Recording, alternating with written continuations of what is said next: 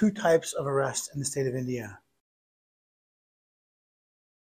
In Indiana, there's two types of arrest. The first type, just like you see on TV, hands behind your back, head being lowered into the back of a cop car. Clearly, you're under arrest. No mistaking that. There's a second type of arrest, which is not as obvious.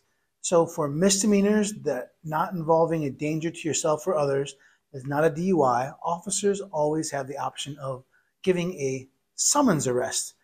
I'm talking driving while license suspended, theft, minor in possession of alcohol, things like that, low level crimes that you're not immediate danger to somebody.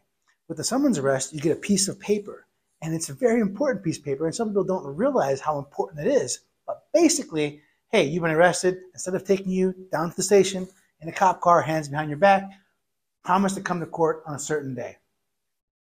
So that's also an arrest, even though you weren't taking my handcuffs. Seems pretty obvious, right? So many people don't understand that the piece of paper is actually um, an arrest and they treat it like an invitation. No, it's not an invitation. You have to go to court on that day. If you don't, the judge will issue a warrant for your arrest, and then you're going to be get pulled over for going five miles over the speed limit, and you're going to be in jail because of this ignoring the summons arrest. Some counties, like Marion or other bigger counties, it's even worse. They give you a piece of paper. Hey, it's a summons arrest, but they don't tell you what day to go to court. You have to look for it in the mail. And then when you get the mail, it's like a little postcard. It doesn't even look very significant.